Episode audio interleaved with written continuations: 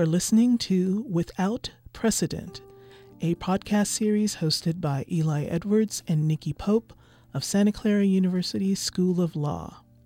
We talk with inventors, lawyers, academics, judges, politicians about the impact of technology and innovation on the law and legal practice. Without Precedent is sponsored by the High Tech Law Institute at Santa Clara Law. I'm Nikki Pope, one of the co-hosts of Without Precedent. And I'm Eli Edwards, the other co-host.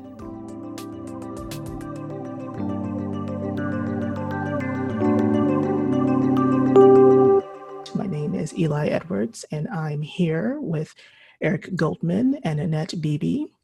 Eric Goldman is a professor of law, co-director of the High Tech Law Institute, and supervisor of the Privacy Law Certificate at Santa Clara University School of Law.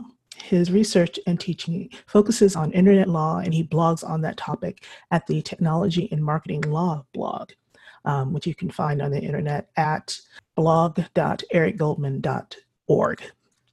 Annette Beebe has worked in the legal field for over twenty-one years, spending the last eight years in the capacity of in-house counsel, now general counsel, for Eccentric Ventures, L L C, which operates one of the oldest consumer complaint forums known as rip off report dot com. Finding a love of, for the space where traditional business and the internet collide, Miz Beebe formed a solo practice in late two thousand twelve that caters primarily to businesses that operate online and individuals who have concerns about online content. Additionally, in her spare time, she works to educate youth and adults about repercussions from internet use through public speaking engagements, online courses, and blogs about fighting fair on the internet through her blog, Chronicles of the Yoga Pants Lawyer, which you can find at b b law p l l c dot blog. So, for the both of you, what exactly is Section two thirty? What exactly is that statute, and what does it mean for the internet? Sure. So Section two thirty of the Communications Decency Act is a federal law enacted in nineteen ninety-six as part of the Telecommunications Act, which, among other things, has these twenty-six words that everyone throws around now, which states um, no provider or user of an internet Our interactive computer service shall be treated as the publisher or speaker of any information provided by another information content provider. And for those that are listening who just heard that and said, what? It's essentially the law that protects intermediaries, you know, like middlemen um, of websites, blogs, social networking sites, against legal liability from content created or shared by third parties on their platforms, regardless of the size um, or number of users. Of course, you know, this doesn't mean that platforms have some unbridled immunity. There are specific exceptions outlined within the law that cover uh, criminal and intellectual property concerns. Well, I think I'll add to it is that uh, Section two thirty sits on top of a tableau of other uh, speech protective uh, principles, most importantly, the First Amendment, which is a constitutional protection for free speech. So there are limits of what the government can do to regulate uh, the publication of speech online. That's set uh, by the Constitution, the First Amendment. And then Congress went further in Section two thirty to say that websites and other intermediaries won't be liable for third-party content. So it supplements First Amendment protections. Okay. Um, why has it been credited with the, quote, creation of the internet? Well, I mean, Section two thirty gives platforms the freedom to both host content and take content down as they deem appropriate for their users without liability for doing so. I mean, could you imagine what it would be like if a platform had to police every statement that was made um, to ensure accuracy? I mean, like, that would be a pretty impossible task. And so this law has allowed people and businesses to be creative. It's allowed businesses to try things out and see what works, see what doesn't work, uh, without liability for maybe getting it wrong on occasion. You know, if you think think of every site that's in existence right now where you can freely review information and comment in real time, without Section two thirty, I just don't see how that exists. Yeah, and Section two thirty uh, is basically an A B experiment in two different dimensions. First, it's an A B ex- experiment against the rest of the world, where uh, we have a more uh, speech protective uh, legal regime than uh, other countries do. Um, and the consequence of that has been that the uh, user-generated content ecosystem, uh, the things that allow us to talk to each other, uh, is almost uh, exclusively a U S-based phenomenon. Um, the legal protections provided by the statute have actually fostered the ability, compared to other countries, for us to uh, see uh, the uh, entrepreneurship and development of an entire ecosystem. The other A B test is that Section two thirty is different than the offline rules. Uh, websites are treated differently than publishers um, when they're publishing content. Uh, I'm sorry, something like an offline publisher, like a newspaper. Uh, the, uh, the exact same content from the exact same author, uh, published by the exact same um, publisher, Uh, published in the uh, uh, offline world will create liability, where in the online world, Section two thirty may eliminate that liability. Um, and so looking at that A B test, we have a bunch of things that only exist in the offline, I'm sorry, only exist in the online world that we've never seen in the offline world. Um, and that's because the legal protection has created the ability to uh, do things that weren't possible in the offline world. So things like online marketplaces, things like how-to videos on YouTube, things like Wikipedia as a crowdsourced, edited uh, uh, version of encyclopedia, and things like consumer reviews. These things don't exist in the offline world. Um, so when we say that Section two thirty created the internet, we can also say that it created things that never existed in human experience uh, because of the fact that the liability regimes were uh, suppressing them. Okay, well, thank you. My next question is, why should any listener or our listeners care about Section two thirty? Well, I think I'm going to build a little bit on what Eric was just saying. You know, I might be dating myself with uh, this statement, but I remember what it was like before the internet was a thing.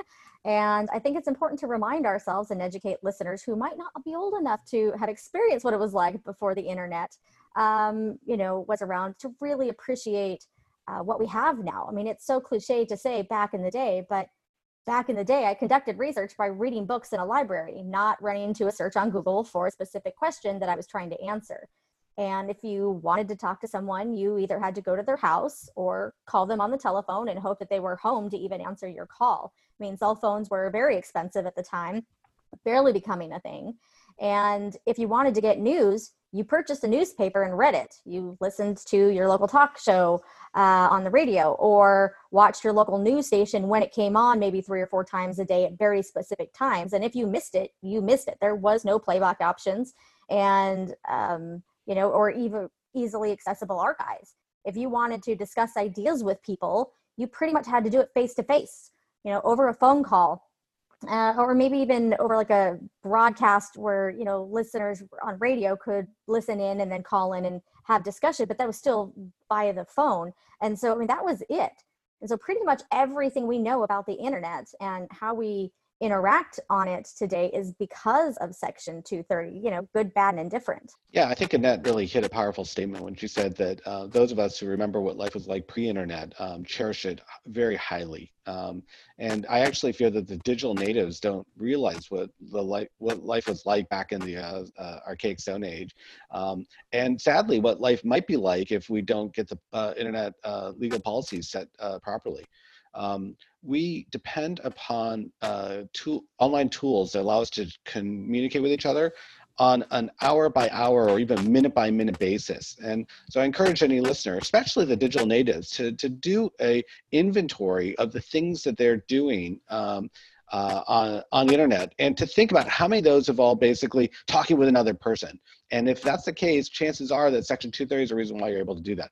We're having this conversation on Zoom. It would be very difficult for us to arrange this podcast um, in a, a different medium, but Zoom exists because Section two thirty enables it to do so.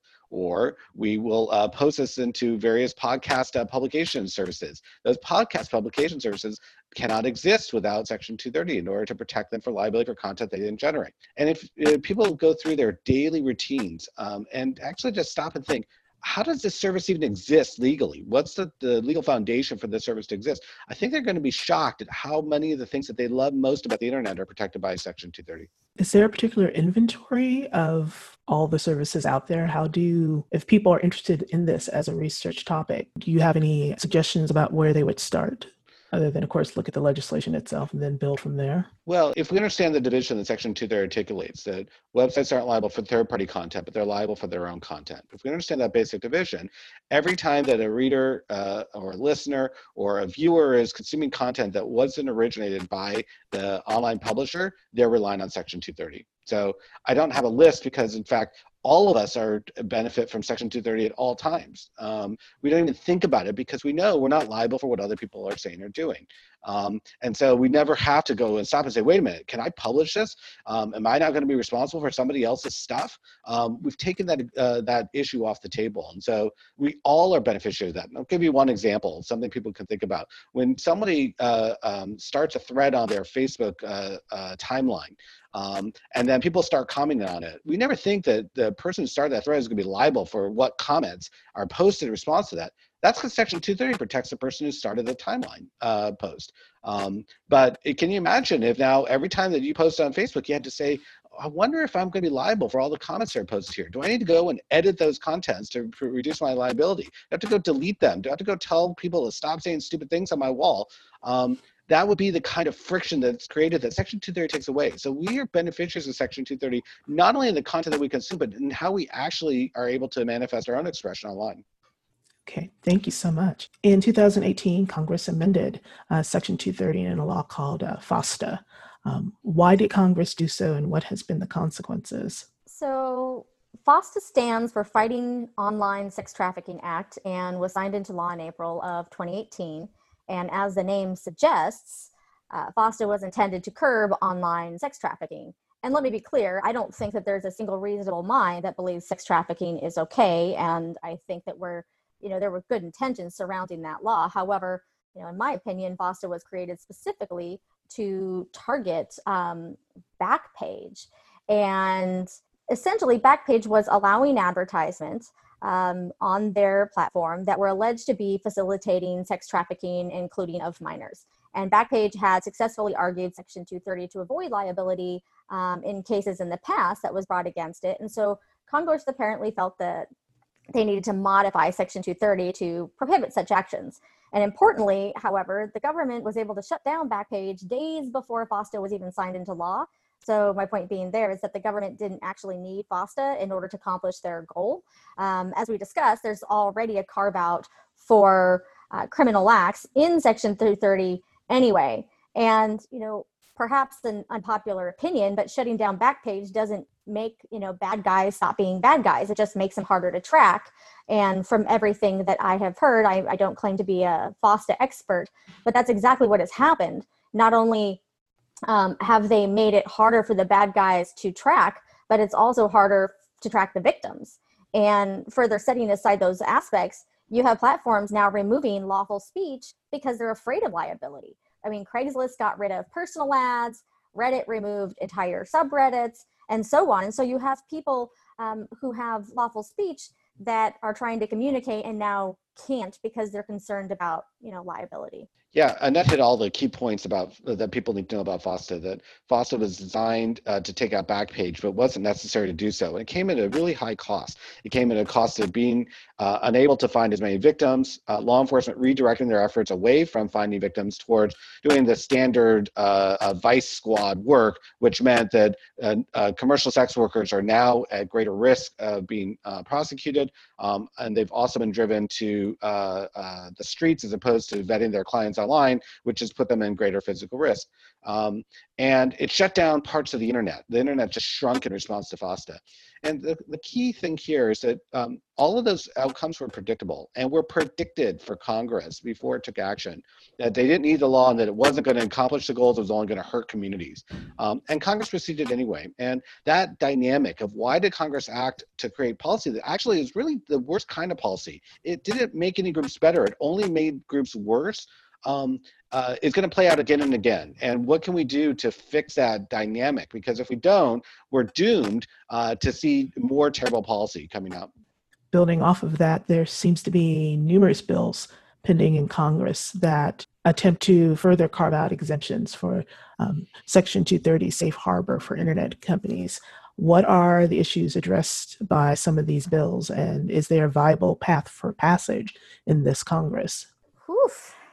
I know there's a lot of bills out there. There, there are, and and you know, there's been so many that have been coming out even within the last couple of weeks. So, um, my knowledge is going to be relatively limited. I know Eric has logged on them, so I will I will touch on those and then what I know, and then I'll let um, you know, Eric fill in. So the the big one that we were hearing about a lot earlier was um, the Earn It Act. And the Earn It Act was Eliminating Abusive and Rampant Neglect of Interactive Technologies Act of twenty twenty. Um, and this, this bill uh, was designed to um, eliminate or attack uh, sites that had, uh, for lack of better words, child porn. They're now calling it C SAM, um, child sexual abuse material. And part of that, though, was, was to end, um, you know, there's a push to end end-to-end encryption, because that way governments would take a look at the content um, and see what was going on and be able to uh, ideally, you know, catch bad guys who were who were uh, dealing in these kinds of material. Um, and for a host of reasons, that that's it turns out that it's, you know, again, like FOSTA, good intentions, but bad for um, internet security and bad for the First Amendment. And I'm sure Eric can fill in much more on that. Oh yeah, uh, the Earn It Act is terrible. Um, but all the bills that uh, Congress is uh, uh, putting forth right now are terrible. And they're terrible in different ways. Um, and so it, it's actually difficult to summarize a response to the to the questions, because um, you have to look at each one and why it's terrible and what, what kind of uh, uh, animating assumptions um, were baked into the law and why those assumptions aren't going to s- survive stress tests. Um, so, but I want to jump to the, the last question you asked, which is, um, Uh, are any of them likely to pass? And uh, we are hoping, and I am keeping my fingers crossed, that uh, we've run out of time in this session of Congress to get bills through. Um, that we have a, a recess in Congress scheduled, and then um, when everyone comes back, they're going to be uh, focusing on the run-up to the election, um, and that leaves relatively little time uh, for uh, uh, the committees to keep doing their work. Um, so. Uh, uh, one possibility is that uh, we may be safe for twenty twenty, um, but every single bad idea that's been advanced into the bills and a whole bunch more are likely to come out in full force beginning in twenty twenty-one. So I really look at twenty twenty-one as when uh, the internet is going to see its biggest challenge ever from Congress, um, and uh, there are going to be many major key fights to to um, uh, to engage in. And Uh, at least for those of us who continue to think Section two thirty is generally good policy, um, we have to win them all in order to, um, uh, to to preserve the kind of internet that we have today. Um, so I just want to mention a couple other uh, bills. Um, uh, Annette talked about the uh, Earn It Act, uh, which is terrible. Um, it's designed to get internet companies to do more to fight um, uh, against C SAM when they're already doing absolutely everything in their power to do so already. So I don't really understand what the drafters expect the internet companies to do. I think what they're just doing is saying, even if you can't do it uh, perfectly, you're still going to be financially a guarantor against any um, uh, any C SAM on your network, which Um, strikes me as a, a quick way to sh- really shrink the internet. Um, another bill that's getting some attention is called the PACT Act, P A C T, um, which is a super complicated bill. It's got about a dozen different moving parts to it, uh, but the general gist are, are twofold. One, to carve back Section two thirty in some very specific ways, and two is to impose notice and transparency obligations on internet services. Now, most people might think notice and transparency sounds good, give me more of that. But when you look at how the bill would actually work in practice, it becomes actually deeply censorious. Um, it imposes a bunch of extra costs on publishers to expose how they run their editorial practices, something that we wouldn't do in the offline world. Um, and uh, uh, and it's uh, it's actually not going to give any of the results that the drafters want. It's just going to make everyone's life uh, worse. Um, so uh, so we have um, uh, the PACT Act as another example. And then there's a long tail of bills, mostly coming from the Trump wing of the Republican Party, assuming there's a difference between the two, that are basically trying to tell internet companies to stop trying to remove content that is constitutionally protected. It's saying if the Constitution protects it, you have to leave it up, um, and you can only remove it if it's unconstitutional. Now that leaves a whole bunch of really uh, terrible antisocial content that is constitutionally protected, but still we expect internet companies to remove. And the Trump wing of the Republican Party is trying to prevent that from happening. Um, and that uh, is really just another way of trying to, to give much more power to the trolls. We rely on the internet companies to do the kind of work to, to um, keep us safe online, to, to do socially beneficial screening of garbage, hateful um, uh, content. And there's an entire wing of Congress that's trying to prevent that from happening. Um, that's actually a great segue to my next question, given that uh, President Trump had a um, anti-Section two thirty executive order uh, that was passed in May of this year. What was the effect of his executive order? So the executive order's stated purpose is to prevent restrictions on political debate on communication platforms. And the executive order sought to limit the immunity that interactive computer services are provided. More specifically, uh, for those that aren't familiar, President Trump made a couple of tweets. Um, Twitter decided that they were going to fact check that um, and, you know, just basically put up a caution label that maybe the information wasn't exactly correct.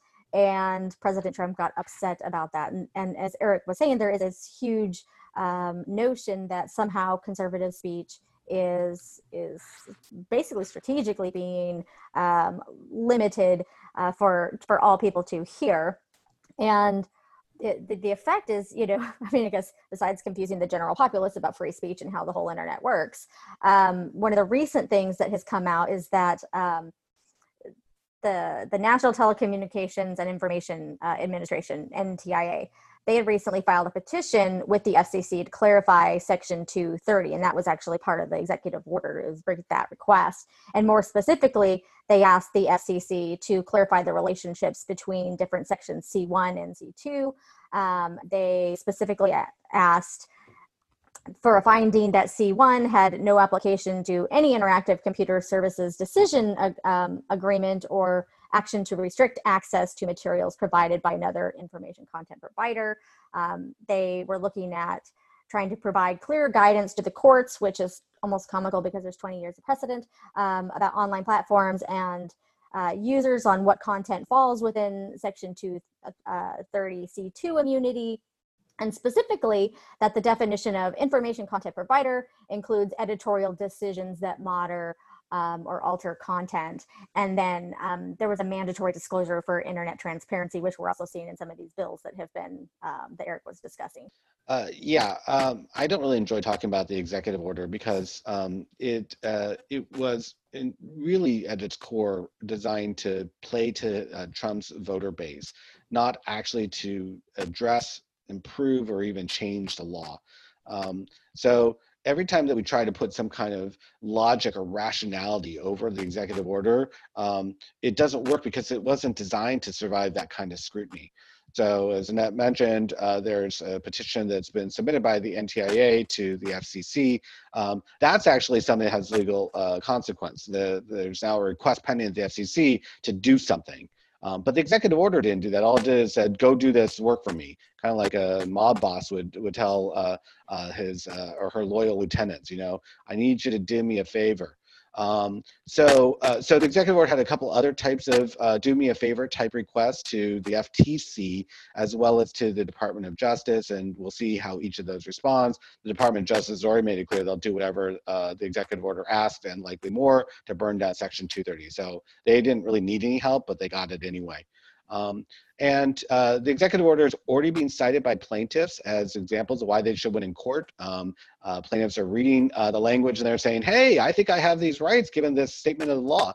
Um, and the courts are just looking at them askance saying, do you actually understand that it didn't do anything? Um, so the executive order is really a good example about how our government isn't really trying at this point to come up with good policy. Uh, this is all about just trying to play to their base. One last question on this general topic. What efforts are being done at either the industry or the consumer level to provide pushback or support to what Section two thirty currently provides now? How have people or companies been activated to fight against these um, encroachments? From platforms, I think that there's there is starting to be a rumble among practitioners who represent platforms.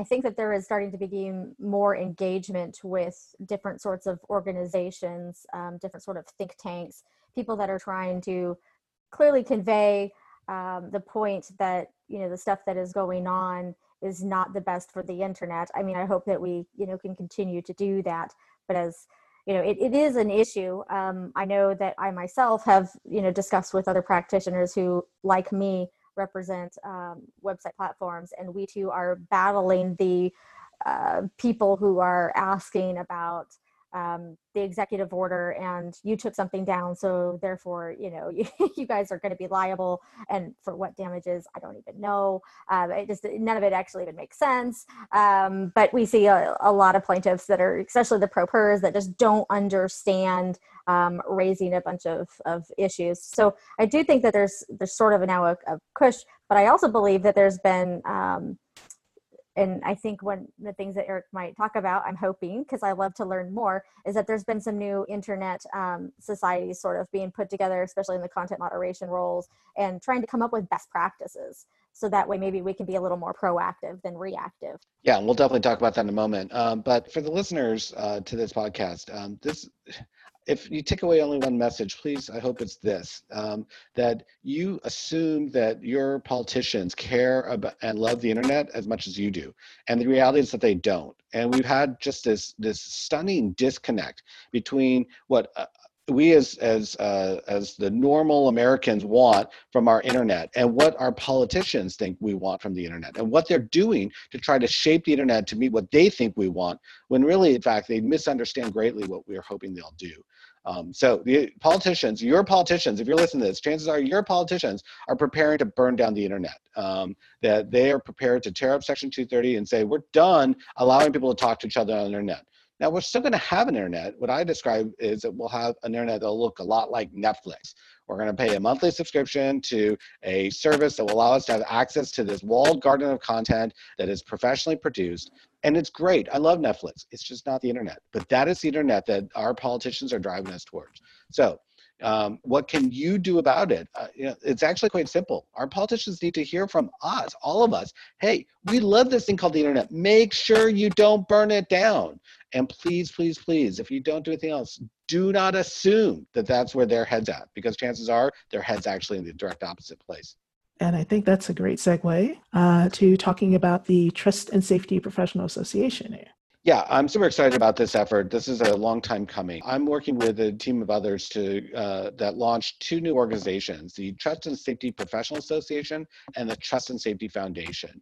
And the the goal here is to create an environment that allows people who are doing the socially beneficial content moderation work at internet companies to be able to talk with each other and to get to know each other and to exchange information amongst each other. Um, and you might say, okay, that sounds pretty basic. Isn't that what the internet's meant to do? The reality is that there hasn't been a space for them to engage in those conversations as a community. And without that, we've seen each company kind of work as a silo um, or a, as if they're on their own island. Um, and And so we're not getting the kind of cross-fertilization of ideas across the industry that we need and that will ultimately benefit all of us. Another benefit of the organization will be to allow for better job matching functions. So right now, there's not a good place if you want to work in this space or if you already work in this space in order to match with employers who are looking for those kinds of skills. Um, so we can create just a job board, um, something simple as that, that literally doesn't exist today. So um, there's a lot of low-hanging fruit to think about the community people who are doing this really socially critical work and helping them do their job better, helping them, them uh, help their companies and their employers do their job better. Um, and so we're we're planning to tackle all of that. Excellent. Um, how does the foundation differ from the professional association? Yeah, uh, association is going to be a professional organization, so it's going to be membership driven. Um, and uh, because of that, we had to do a different legal configuration. Um, and we wanted to set up a nonprofit arm um, uh, that would allow for certain types of uh, donors to be able to get tax advantage uh, donations, uh, for example. Um, and that's the foundation. So it's basically a complement to the work that we were doing in the professional association, but where the, the ability to do uh, things that nonprofit can do um, Uh, will uh, will be best advantaged. So we expect that the foundation will do things like uh, uh, sponsoring research um, and helping evangelize research, maybe trying to help make sure that we're studying some of the things that are just not studied at all. There's a real black box of information. What's actually happening in, in the content moderation field? And the uh, foundation can be the kind of place that can spur uh, the, um, uh, the generation of credible information in that field. Um, so we're hoping that it's going to become a trusted uh, source of information, as well as helping generate uh, credible additional information from third-party researchers so that we understand the field better. Um, are there any immediate goals that the organization has for right now, a timeline of activities, any public-facing activities? Yeah, um, we're still putting all the pieces together. So uh, I don't have a specific timeline about uh, when we're going to roll out uh, some of the membership benefits, um, but it is uh, high on our priority list, as you can imagine, because the need is immediate.